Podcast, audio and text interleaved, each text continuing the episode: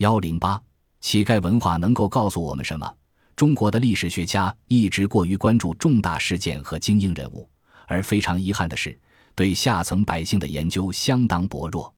然而，这种状况近年来开始有所改观。关于日常生活和寻常百姓的著作越来越多地问世并出版，包括卢汉超的获奖作品《霓虹灯外》。二十世纪初日常生活中的上海，与那本关注上海的《霓虹灯外》不同，较接着研究的话题是在更广阔的地域范围内的乞丐和乞丐文化。这是这个最新学术倾向的一项新成果，是一部研究深入、论述清楚、分析细致的著作，是一部关于近代中国乞丐的优秀叙事史。这部著作的研究不仅专注于晚清民国的乞丐文化。而且提供了二十世纪五十年代初共产党是怎样成功消除乞丐的论述。在这部著作中，卢汉超把乞丐视为一种全国性的现象。尽管他的研究是以地方资料为基础的，但他强调乞丐在不同城市所具有的共同特征。他发现，乞丐们使用的乞讨方式、人们对他们的看法、乞丐们的组织以及政府对乞丐的政策。在不同的城市里，并无显著区别。正如他所说，在中国，对乞丐的基本看法与世界其他地区没什么不同。卢汉超的这个研究涉足广泛，比如乞丐的观念与实践、丐帮、贫困以及国家和社会对于乞丐的措施等。为了研究底层百姓，我们要经常面临何处才能找到他们的声音的问题。卢汉超发现，对于乞丐们的描述。并不是来自他们自己的声音，因为他们通常是被社会精英所记载的。因此，卢汉超努力利用第一手调查报告和调查资料，以及倾听乞丐们自己的声音。卢汉超认为，汉语词汇“乞丐”包含多种意思，可以反映出街头到处行乞的人是如何为生存而挣扎搏命的。从这本书中，我们可以看到，乞丐们不仅在街头要饭。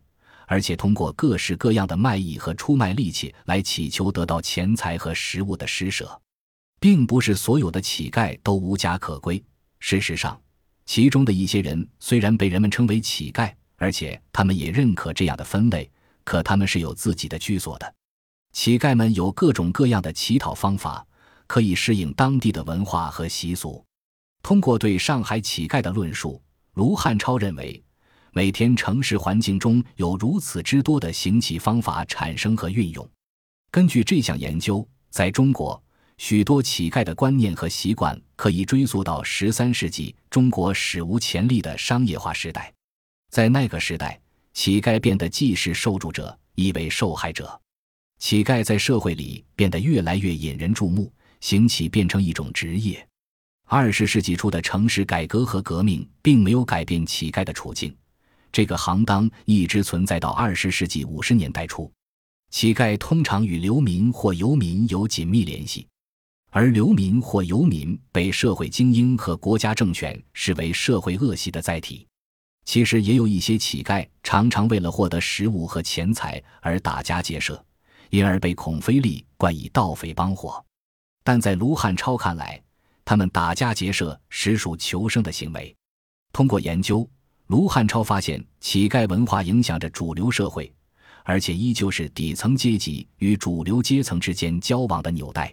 尽管人们对社会上的乞丐怀有不同的看法，卢汉超还是认为，中国的宗教信条、世俗民风以及精英学识都会帮助我们形成非常富有创造性的乞丐形象的框架，会帮助我们看到主流文化和底层社会文化的交融。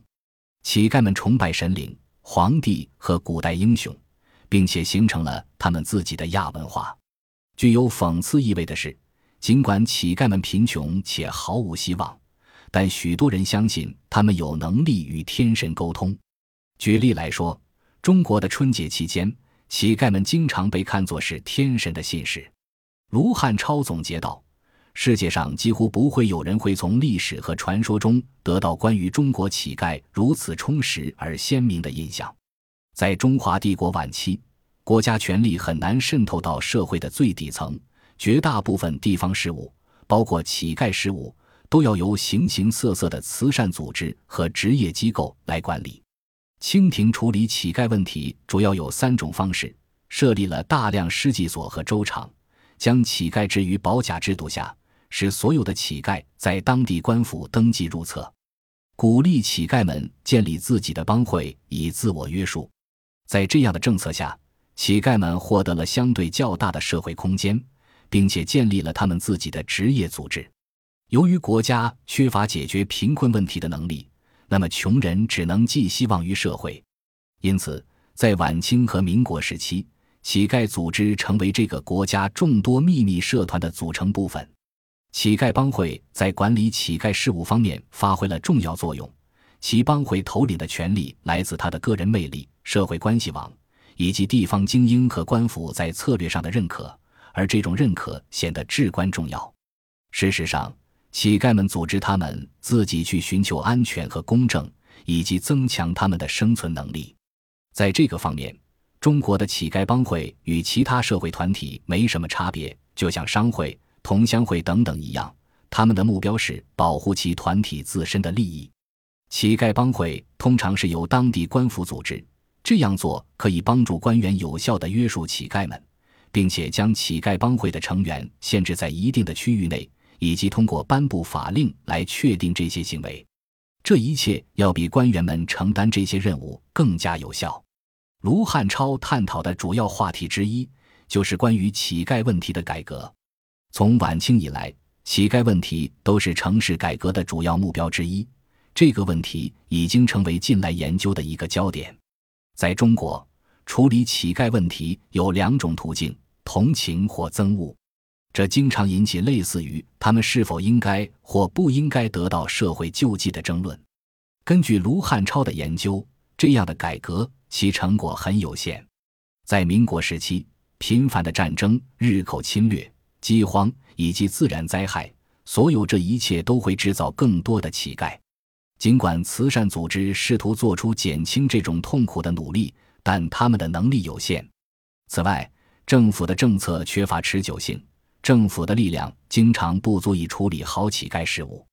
对此，卢汉超认为，二十世纪初期的改革，不管是辛亥革命前还是辛亥革命后，应该都不能被看作是标志着乞丐世界发生巨大变化的一个显而易见的里程碑。卢汉超用一章的篇幅论述了新政权成立之初的乞丐问题，他并不试图探讨关于乞丐问题的各个方面。而把注意力聚焦于毛泽东对于武训事件的处理上。武训是十九世纪山东的一个乞丐，他把一生的大部分精力都献给了实现其在家乡办学堂的梦想。他的做法受到了社会的广泛赞誉。电影《武训传》公映之后，尽管获得了观众的好评，却受到了毛泽东的严厉批评。毛泽东的批判矛头不仅指向电影本身。而且指向该电影的创作和演职人员，这是人民共和国成立之后对知识分子的第一次打击。虽然乞丐在社会主义中国从未完全绝迹，不过不可否认的是，一九四九年以后的三十年里，乞丐在中国的城市里确实比较罕见。国家有能力有效地控制人口从农村向城市的流动。在二十世纪五十年代初。政府在全国范围内设立了逾六百个收容所，以将乞丐从城市撵回乡下。国家还在二十世纪五十年代中叶设立了严格的城市户籍管理制度，这成了阻止农村人口，特别是乞丐从乡村涌入城市的最有效的方式。在结论中，卢汉超描绘了一幅近年来乞丐现象重新抬头的图景，并且指出。这是国家采取了相对温和的政治控制和市场经济的结果，这也反映出不发达地区的弱势群体受到了忽视和冷遇。卢汉超不仅成功地撰写了关于近代中国乞丐的历史，而且绘出了这一特殊社会群体的鲜活生动的日常生活图景。加之该书关于乞丐问题的精辟见解，卢汉超为我们讲述了关于乞丐谋生的绚烂多彩的故事。这本书给我们提供了关于底层百姓及其社会生活环境的更多知识，应该推荐给研究中国的学者、对中国问题感兴趣的学生以及大众读者。本文系为卢汉超教接者《中国乞丐文化史》所写的英文书评，发表于《亚洲研究国际学刊》第五卷第一期。